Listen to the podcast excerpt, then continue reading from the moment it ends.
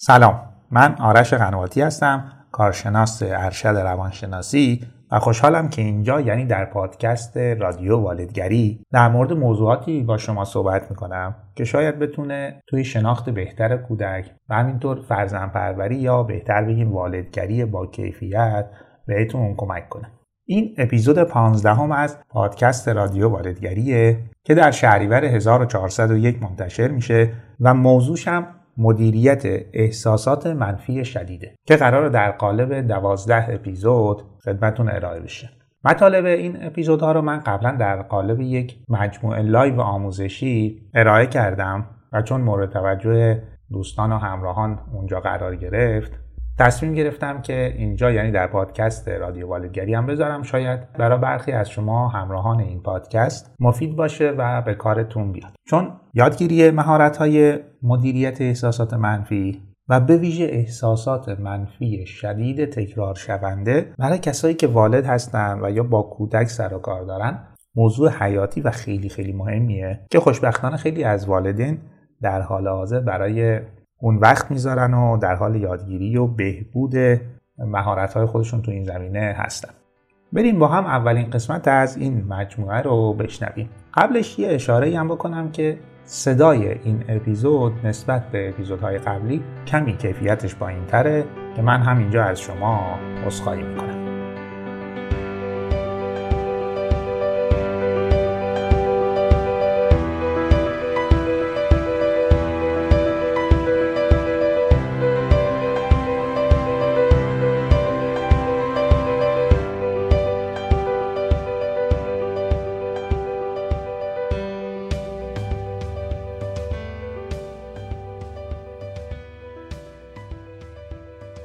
دور در مورد احساسات منفی مدیریت احساسات منفی و همینطور ایجاد حال خوبه که در واقع دو بخشه. تو بخش اول بیشتر موضوع احساسات منفی رو بررسی می‌کنیم که حالا باید باشون چیکار بکنیم و اصلا چجوری به وجود میان و باشون چیکار کنیم. و قسمت دوم ایجاد حال خوب. منظور از حال خوب چیه؟ من اسمشو می‌ذارم حال خوب با کیفیت یا لحظات در اوج. که این لحظات در اوج یه اصطلاح روانشناختی هم هست که یعنی یک حال و یک احساس با کیفیت رو که وقتی تجربه می‌کنیم ما اون احساس رو میگیم احساس در اوج. معمولا آدما از چه طریق میرن دنبال این حال اوج؟ سه چهار تا راه متاسفانه ناسالم هست. یکی مواد مخدره مواد مخدر اون حال رو تولید می‌کنه اوایل. و بعد که خب فرد گرفتار اعتیاد میشه دیگه حال طبیعی خودش هم دیگه تجربه نمی‌کنه. حال بعدی مشروبات الکلیه که اون حال رو می‌تونن تولید بکنن. روابط پرهیجان بعضی وقتا عجیب غریب. همینطور کارهای پرهیجان خطرناک. همه اینا می‌تونن اون حال رو تولید کنن. ولی موضوع نتیجه کاره که می‌تونه تمام این راه آسیب زننده باشه و زندگی ما و دیگران رو به خطر بندازه.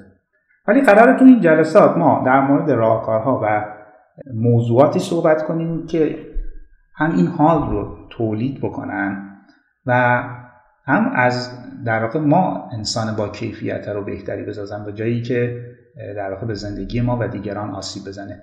این قسمت یا بخش دوم جلسات ماست و بخش اول احساساتی که برگردیم به اون احساسات منفی مدیریتمون بذارید چند تا مثال بزنم. یا چند تا وضعیت رو فرض بکنید. توی خیابون یا جاده داری میرید یه ماشین جلوی شما آهسته حرکت می‌کنه. شما خشمگین و عصبانی میشید یا بگیم ما خشمگین و عصبانی میشیم و بوک رو می‌گیریم پشت سرش و حالا از بغلش هم یه ویراج میدیم چهار تا حرف هم بهش می‌زنیم. تو این وضعیت من چی رو تجربه کردم؟ یه خشم و عصبانیت شدید. یا من میرم مهمانی و توی مهمانی یک یا دو نفر با من سرد برخورد می‌کنن. یا اونجوری که باید تحویلمون نمی‌گیرن از در واقع دیدگاه خودمون.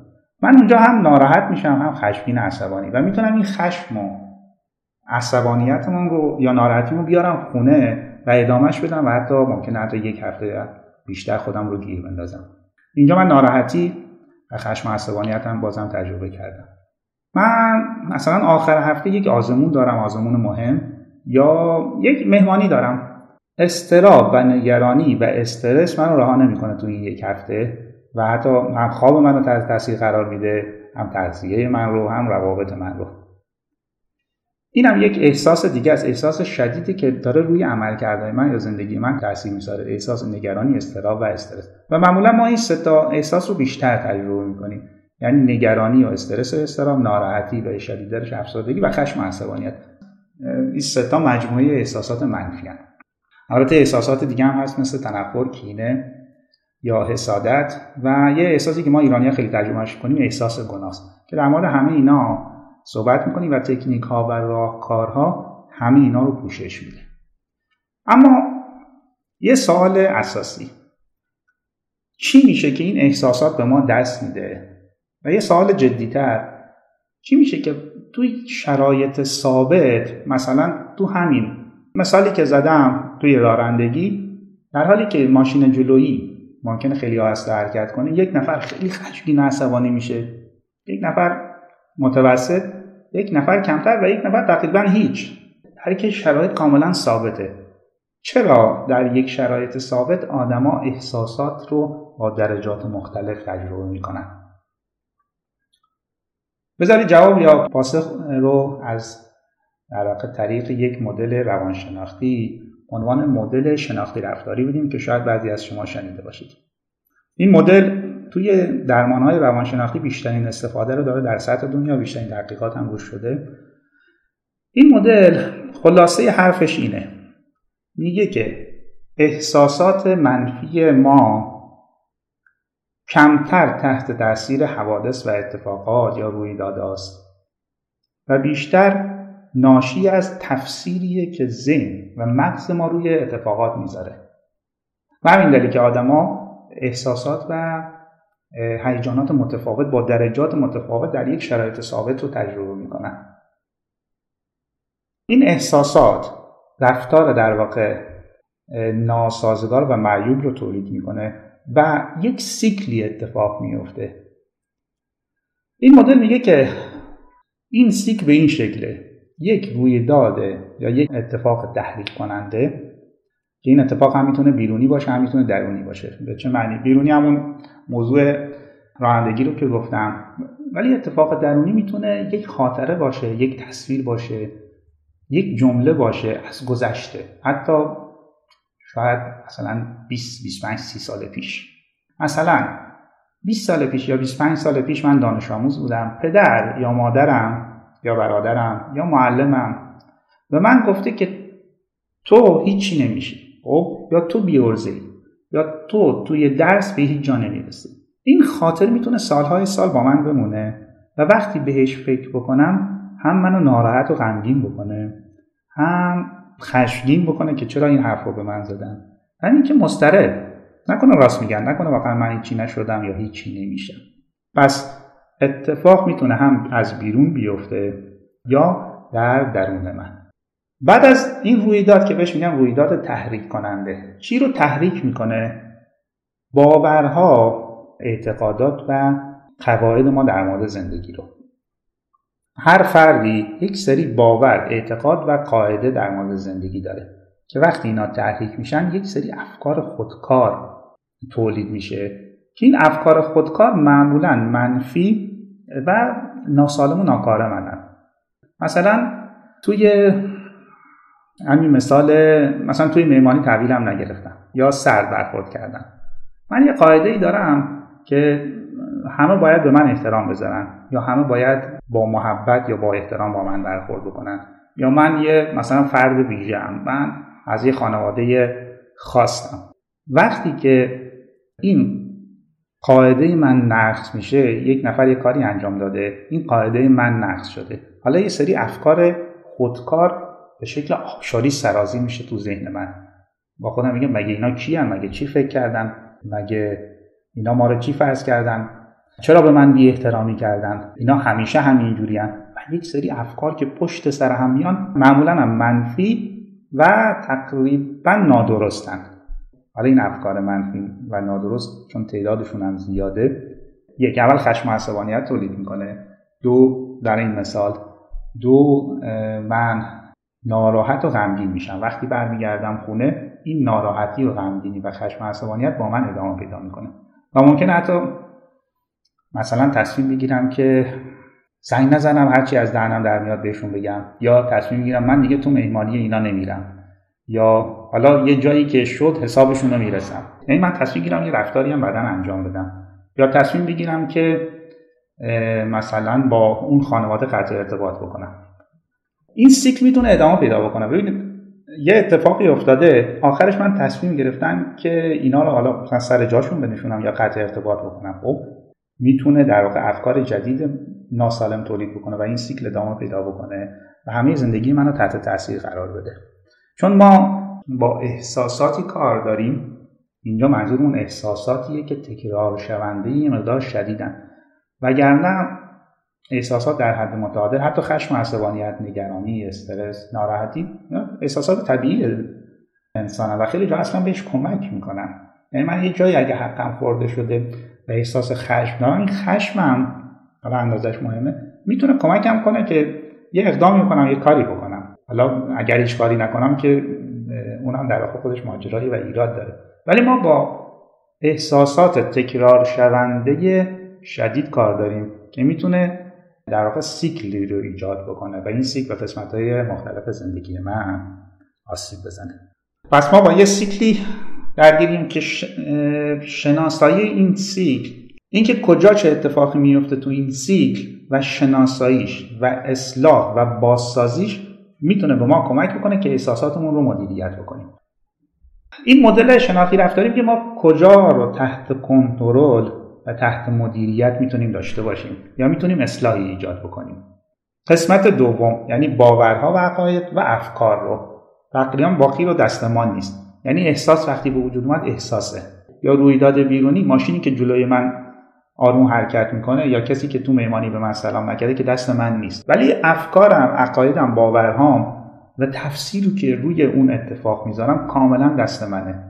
و من می‌تونم با در واقع اصلاح این باورها و عقاید و بعد افکار احساس جدیدی برای خودم به وجود بیارم و در نهایت رفتارهای سازگارانتر و رفتارهای درست و سالمتر و مناسبتر.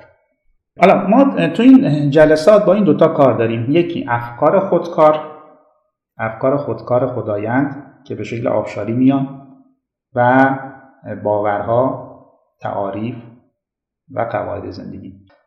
این قاعده های ما در مورد موضوعات مختلفه. همه ما در مورد مثلا عشق روابط عاطفی ازدواج یک سری تعاریف و قاعده داریم. همه ما در مورد وفاداری یک سری قاعده و تعریف داریم.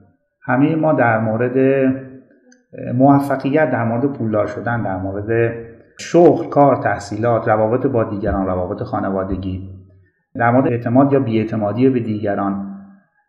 و از همه مهمتر در مورد احترام. در مورد که چی احترام هست و چی احترام نیست در, هم در مورد همه اینا ما قاعده داریم. وقتی که قواعد ما تحت تاثیر قرار بگیره یا نقص بشه ما می‌تونیم در واقع به هم بریزیم دلیلش هم اینه که یک سری افکار نادرست و منفی به ذهن ما می‌رسه. و یه موردی هم که در موردش من یادم بگم که قواعد متفاوتی داریم و خیلی موضوع مهمیه. موضوع فرزند پروری و کودکه. یعنی هر والدی هر پدر یا مادری در مورد تربیت کودکش و اصلا نوع نگاه به کودک یک سری تعریف و قاعده داره. مثلا یه مثال بزنم. اگر یک والد یک پدر یا مادر قاعدش این باشه, این باشه که فرزندش همیشه باید بهش احترام بذاره و حرفش رو گوش بده. احتمال این که احساسات مثل خشم و عصبانیت رو زیاد تجربه کنیم هست. دلیلش هم اینه که یه قاعده ای رو گذاشته که اینقدر سفت و سخته که مرتب نقص میشه. و همین نقص شدن احساس منفی زیاد مثل خشم و عصبانیت رو تولید می‌کنه یا حتی استراب رو که این بچه اگه بزرگ بشه چی بیشه از این حرفا. و ممکنه همین احساس منفی بعد مثل خشم و عصبانیت رفتارهای نادرستی با بچه داشته باشه. داد بزنه محرومش کنه یا مواردی که معمولا هممون می‌شناسیم و هممون اصلا تو طول زندگیمون بارها و بارها و بارها تجربهش کردیم. تو این جلسات آینده ما از طریق تکنیک ها و راهکارهایی که داریم یک اول سعی می‌کنیم افکارمون رو شناسایی بکنیم. افکار ناکارآمد یا افکار خدایندمون رو. و بعد آروم آروم عقاید و باورهامون رو که آیا این عقاید و باورهامون درست و مناسب و سالم هستند یا نه؟ کجاش ایراد داره؟ کجاش نیاز به اصلاح داره؟ چون یکی از تکنیک هایی که این مدل میگه بازسازی شناختی یا بازسازی فکریه. یعنی من یک بار از طریق یک سری در واقع راهکار روش و ابزار بیام باورها افکار و عقایدم رو بازنگری بکنم و مجدد تعریف بکنم. یعنی دوباره بیام شکلشون بدم این باورها و عقایدم رو. معمولا تو این دوره های انگیزشی که هست از این زیاد از باورت رو باور کن و برو باورات تغییر بده. خب به سادگی هم نیست. که من بکنم آقا تو برو باورات تغییر بده. نه. ما روش می‌خوایم ابزار می‌خوایم راهکار می‌خوایم. حتی مشاور می‌خوایم کمک کننده می‌خوایم که بتونیم باورها رو اونم به تدریج. یعنی فکر نکنیم که ما الان روی باور کار کردیم از مثلا هفته آینده همه چیز تغییر می‌کنه. نه. این یه کار کاملا تدریجیه ولی ارزشمند که میارزه. من یک بار یک سری باورها یک سری عقاید و قواعدی که در مورد زندگی دارم تعاریفی که در مورد زندگی دارم بیام بازنگری کنم. اونایی که خوبن اوکی خوب. اونایی که اشتباهن اونایی که ناکارآمندن ناسالمن و نیاز به بازنگری و بازتعریف داره دوباره و شکل داده بشن اونا رو دوباره بازتعریفشون کنم شکلشون بدم و دنیا رو حالا از دنیا و موضوعاتمون رو حالا از دریچه جدید ببینم. و این دریچه جدیدی که حال متفاوتی رو برای من ایجاد می‌کنه رفتارهای متفاوتی رو ایجاد می‌کنه و این رفتارهای متفاوته که در نهایت کل زندگی منو تحت تاثیر قرار میده و بهتر و بهتر می‌کنه. یه کاری که تو این جلسات انجام میدیم کار یادگیری تفکر علمیه. این تفکر علمی اصلا چیز عجیب غریبی نیست. خب یا فکر کنید تفکر علمی مثلا مال فقط دانشمندان نه. ما قرار یه مقدار دانشمندوار کار بکنیم تو این زمینه. این تفکر علمی یعنی از طریق یک ابزار یا راهکار یا تکنیک یا روش بعضی چیزها رو اندازه گیری کنیم بررسی بکنیم و اندازه هاشون رو مشخص بکنیم. بذارید من یه مثال بزنم. باید بگم ببینید چیزی که نشه اندازه گیریش کرد یا روشی برای اندازه گیریش تعریف کرد اصلا موضوع علم نیست. یا علم در فعلا براش حرفی نداره. در حد یه نظره. یعنی هر موضوع علمی که بگه علم ثابت کرده چیزی بودی که قابل اندازه گیری بوده روش براش وجود داشته ابزار وجود داشته و الان اصلا موضوع علمی. حالا ما تو این جلسات هم قراره با یه سری ابزارهای مقدار علمی برخورد کنیم. بذار من یه مثال بزنم. همین مثالی که توی مهمانی رفتیم 20 نفر توی مهمانی بودن. از این 20 نفر دو نفر من رو تحویل نگرفتن یا سلام علیک گرم نکردن یا سرد برخورد کردن که اتفاق میفته مخصوصا برای ما ایرانی ها زیاد اتفاق میفته تفکر علمی میگه که باید اندازه رو مشخص بکنیم چند نفر؟ دو نفر. ولی ما معمولا تو این مواقع علمی برخورد نمی کنیم با موضوع. میایم خونه و میگیم که هیچ کی تو مهمانی به ما احترام نذاشت. دیدی چی کار کردم هیچ کس ما رو اونجا تحویل نگرفت. چقدر سرد بودن. حالا چند نفر این کاری کرده؟ دو نفر. ببین از 20 نفر دو نفر. هم 10 درصد میشه. یعنی یک به ده. ولی ما اینا رو جابجا جا کردیم.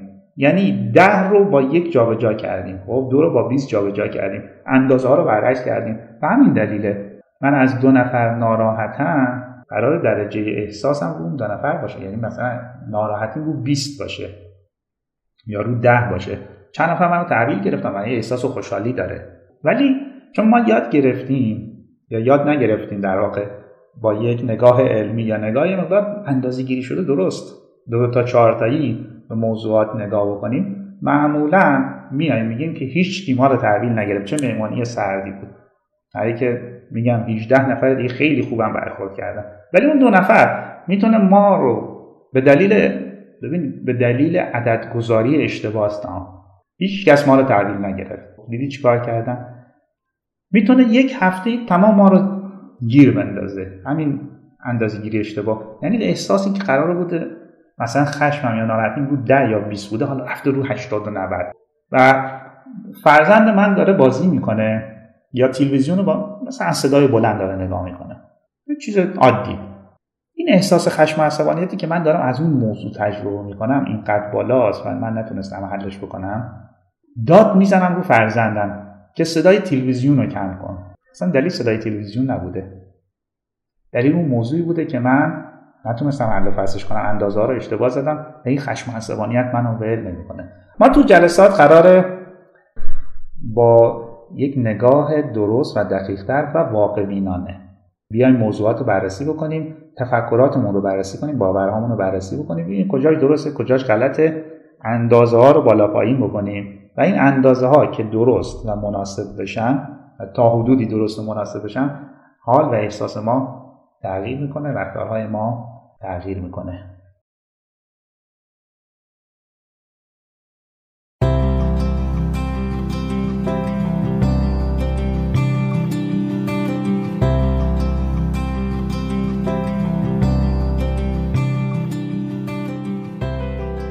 خب دوستان و همراهان عزیز ممنونم که تا آخر این اپیزود رو شنیدید و با من و رادیو والدگری همراه بودید. همونطور که اول اپیزود هم گفتم مجموعه مدیریت احساسات منفی شدید دوازده قسمته که اپیزودهای بعدی هم به زودی منتشر میشه. مثل همیشه رادیو والدگری رو می‌تونید از اپلیکیشن های انتشار و پخش پادکست گوش کنید و یا در گوگل رادیو والدگری رو search کنید. یه راه دیگه هم وبسایت مدرسه والدگریه که علاوه بر این اپیزودها مطالب متنی هم وجود داره که اگر دوست داشتید می‌تونید یه سر به وبسایت مدرسه والدگری هم بزنید و یه نگاهی به مطالب متنی هم بندازید. اگر نظر و پیشنهادی دارید و یا موضوعی مد نظرتونه که فکر می‌کنید میشه در این پادکست در موردش صحبت کنیم در قسمت نظرات برای من بنویسید تا با استفاده از نظرات و پیشنهادات شما بتونیم کیفیت پادکست رو بالاتر هم ببریم. امیدوارم که در کار با کودک و کار فرزند پروریتون موفق و پیروز باشید.